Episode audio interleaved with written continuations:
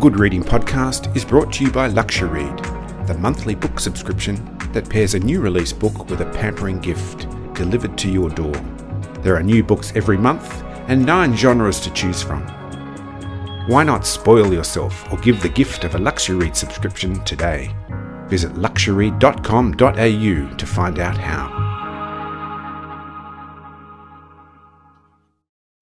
Hello, and welcome to the Good Reading Podcast. After a long and varied career in theatre and television, Lynne McGranger is now the longest serving female cast member of a television soap opera in Australia, having starred as Irene Roberts on Home and Away for over 28 years. Today, I'm talking to Lynne McGranger about her memoir, Acting Up Me, Myself, and Irene. Lynne, welcome to the Good Reading Podcast.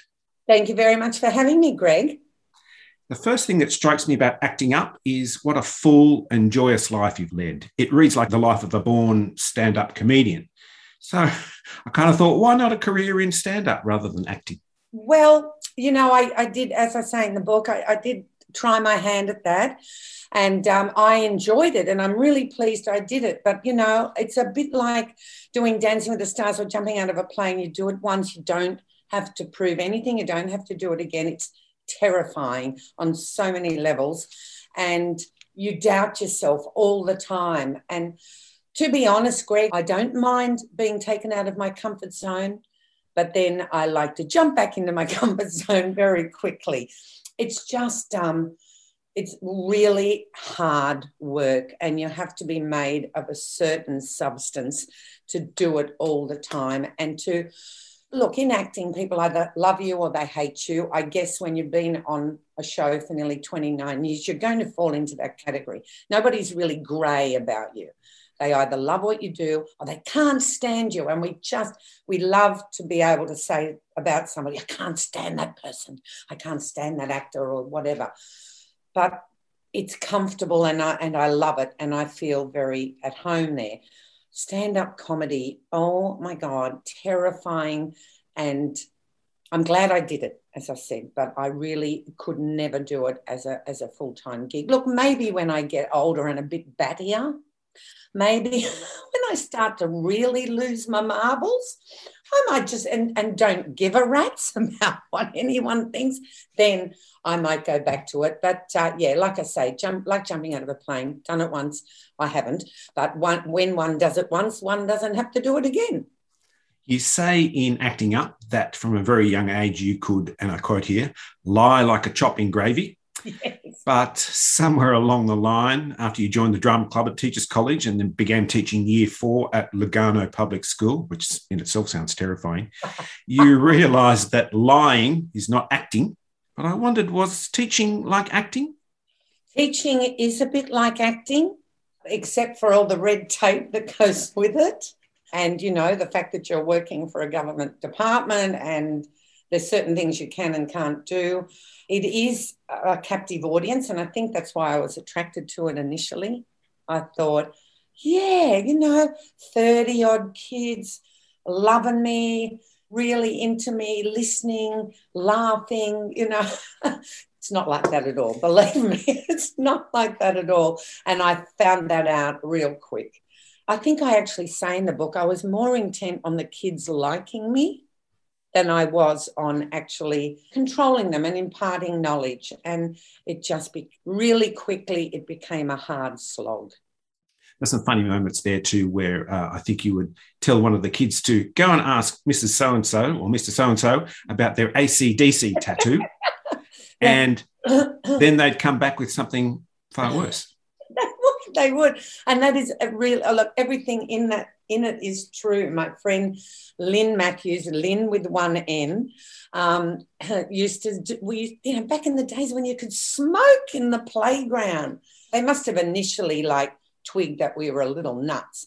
So they would kind of hover around and we'd always do stuff like that. Go and ask Mrs. Matthews to show, because back in those days in the 70s, tattoos were like, oh my God, you know, you got a tattoo if you were a biker or you're a you know, a lady of the night or or something like that. But you know, because these days tattoos are like, you know, well, you've got to have one now, don't you? Well, I've got two. There you go. Not ACDC, I have to point okay. What about the ABBA underpants? Oh, yeah. She would just make up things. You know, get, yeah, get it. Get Miss uh, Miss McGranger to show you her ABBA underpants, and then you'd have to come up with one better. Oh, I get get Mrs. Matthews to show you her secret piercing, and it all sounds like a wonderful education uh, in the playground. It would possibly or not. I don't know if there's children out there, or well, obviously, you know, adults now who are, are still in therapy over our teaching methods. but when I look back, I mean, the principal used to smoke. I think there's a photo in the book where I'm with the netball team and the principal's there, and we've both got our hands behind our back. And I thought, we've probably got a cigarette in our hands. It was just outrageous, you know, but that was our life back then. And, you know, it was no different in the school playground. That move away from the security and, I guess, the regular pay packet of a school teacher into the far less secure world of acting, was that nerve wracking, like getting out of jail, or this sort of thrilling leap into the unknown? Look, you know what? It was a gradual process in that I left full time teaching. I went into, and I think I talk about this in the book, went into part time teaching. And I was doing that while I was at drama school, even though I'd already worked professionally at the Q. And I'd got myself an agent. And I just thought, you know what? I just want to be nice to know ballpark what I was doing, you know, just in terms of, of what this acting's about. Um, I'd always been a natural performer, but I, I guess I just thought, you know, I'll, I'll go to drama school part time. It was all very comfortable. The Q Theatre was sort of my home. I'll, I'll, I'll teach part time. And then gradually the teaching became a real effort. I got to a stage where the phone would ring at quarter past seven, would um, lift up the phone and put it straight back down again because I knew who it was and I didn't want to go in there anymore. I must have been collecting the doll at the same time. I didn't need a lot of money. My drama school and my drama friends it just took up all my time. Rent was, I guess, not very much back then. I just didn't need a lot of money, and that wasn't my focus. So, gradually, in answer to your original question, this teaching faded out naturally, and the, the drama took over. And then, next minute, I'm getting paid to do something that I just I, I couldn't believe it. I couldn't believe it. And then, of course, after the Q Theatre, I spent a year doing bits and pieces, learning to tap dance, learning to, um, you know, do t- point work and, you know, crazy stuff like that. And then, of course, I got the job down in Albury Wodonga with the Murray River Performing Group. I didn't want this chat to be too much about home and away because I felt that acting up was about Lynne McGranger. Mm. But it does prompt the question the fact that you answered to both Irene and Lynne do you ever feel that Lynne McGranger gets lost in the character of Irene Roberts? And how do you deal with that? This is always my answer to a similar question is that you are the only tool that you've got. You have varying degrees of yourself. You know, you have the the really kind of earthy degree of yourself, or you have the, you know, maybe slightly more refined part of yourself. And I think Irene leans towards the earthy, most definitely. I think she um, is probably a bit more Australian than I am. I'm pretty damn Australian, but she, I think, you know, Irene's very broad. She's got a very recognizable voice anyway, but she calls a spade a front end loader and she's not afraid to call it as she sees it. I actually love that side of her, and I wish that Lynne had a bit more of that in her. Lynne's a bit more, oh, I like to keep the peace. I don't want to, again, that people pleasing thing that I'm always striving to overcome. But um, I think, yes, the characters do get muddy. And yes, Irene's quirky turns of phrase have come from Lynne, which have in turn come from my parents, my mother in particular. And um, so, yeah, there are things that I say and do where people go, oh my gosh, that's, that is so Irene. But then there's other things that Irene will do where people go, oh, Lynne's creeping in, you know. So, of course, after nearly 30 years, it does get quite muddy. But I, I don't have a problem with leaving Irene at, at the office. I can do that quite easily, no matter what she's going through. In such a big and public career, particularly since Home and Away, is it even possible to ask you about a single highlight, a big moment, a seminal moment, even a small moment that continues to resonate with you in your life in general? I think that's pretty easy, Greg. Um, uh, my daughter, the birth of our daughter, without a doubt. I mean, it changed our lives so dramatically. We were never having children. I didn't want kids. Hell, I'd taught them. I hated them. I just couldn't deal. I, I, was never particularly maternal. All my friends were getting married and having babies. I was like, um, but then you know, Paul got a little bit clucky, and and I went, well, gee, you know, times are ticking on, so we better do something. And of course, I, we fell almost straight away, and um, it was such a shock, and and that changed everything in a way. You know, that just of course, the pregnancy and being a geri, as I think I say in the book, referred to as a geriatric pregnancy at the age of 37. It's like, dear mind, like really? But they still do, even today. That's what they call it. You know, turned me on to, to stand up for a while.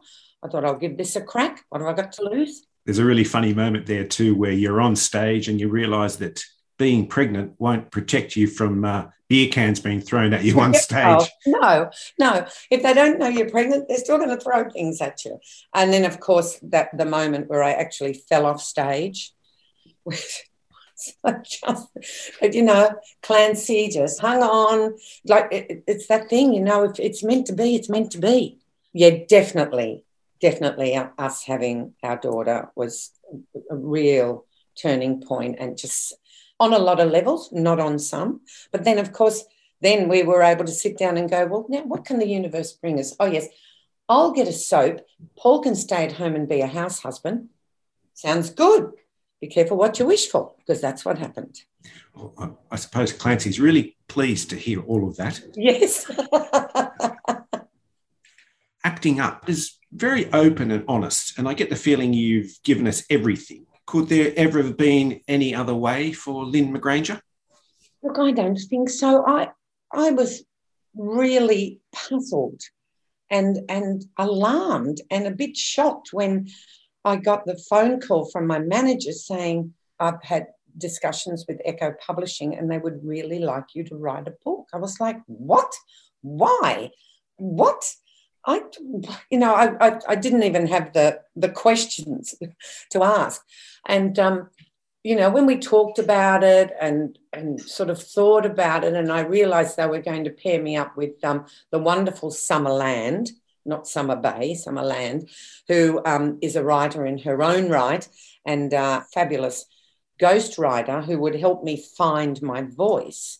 And we started discussions via Zoom and then all these stories came out and things that I had forgotten. And I had a little, you know, pad by the by the side of the bed, and I wake up and I'm like, I've forgotten about that, and write that down. Or I'd text her in the middle of the night and say, remind me to tell you about this or about that. And then eventually it all kind of unfolded. And she's so wonderful. She had that ability to just kind of, you know, a bit like a horse whisperer. I'm sure she'd be thrilled to hear me call her that. Um, but just kind of gradually eke out things that I had long buried through no other reason other than the fact that I, at you know, years old and having you know smoked my fair share of dope in the past, um, the memory was just a bit. It was all just kind of you know shut down in there, and I, would never had cause to kind of regurgitate it. But um, yeah, it, I have forgotten the question now. I've just rambled on, but um, no, it couldn't have been because, as you can see, I can talk under wet concrete. So. Acting is a notoriously unreliable career. It's full of ups and downs and not necessarily financially rewarding either. What is the lure of the creative life? Would you still recommend acting as a career path? Yes. If that's what you want to do, if that's your love, if that's what you feel that you can do and do successfully, and quite frankly, if you don't take yourself too seriously, because at the end of the day, you've got to be made of tough stuff because you are going to get some knockbacks. And it'll be because you're too old, you're too young, you're too blonde, you're too tall, you're too short, you're too fat, you're too thin. You know, it'll there'll be a whole range of reasons where you think something is yours and then it goes. Um, so you've got to be made of tough stuff and you've got to love it and you've got to love making people laugh. And, and I think I talk about this in the book. I am a firm believer that you, particularly as a woman, you can't be afraid to be ugly. And all of those things, if, if you're prepared to be like that and to do that and to live your life a little bit on the edge and deal with the disappointments, then absolutely go for it. But if you want a solid career and, and you want superannuation and you want these amount of holidays and you want a nine to five job, absolutely go nowhere near it. A true artist, and there are people out there, and I'm I'm not being falsely modest. I'm certainly not one. I like to entertain. I'm I'm remotely funny. I've got a big personality, and I got lucky. Um, all of those things. Um, but people who are who are true artists, who are truly driven by the need to put on another skin, and also that's where they find themselves because they're not comfortable being themselves, and I am comfortable being myself. Um, I think if you're driven, then money and security is not a problem. I guess if you're like me too, and you just like to, like I really like to entertain people. I like, I like to see people laugh, and I like to make people laugh, and because of that, and because I, like I say, I got lucky. I got a great job with a, a great character, and she's been able to live a life on on screen. Been in a reasonably secure job for an actor for 29 years. Not many people can say that. Lynne McGranger, it's been wonderful to talk to you, and thank you for joining me on the Good Reading podcast. Thank you very, very much, Greg. I really enjoyed it. All the best. I've been talking to Lynne McGranger about her memoir, Acting Up Me, Myself, and Irene. It's published by Echo and is available at goodreadingmagazine.com.au. My name's Greg Dobbs, and thanks for listening. This Good Reading podcast was brought to you by Luxury Read. Why not spoil yourself or give the gift of a Luxury Read subscription today? Visit luxury.com.au to find out how.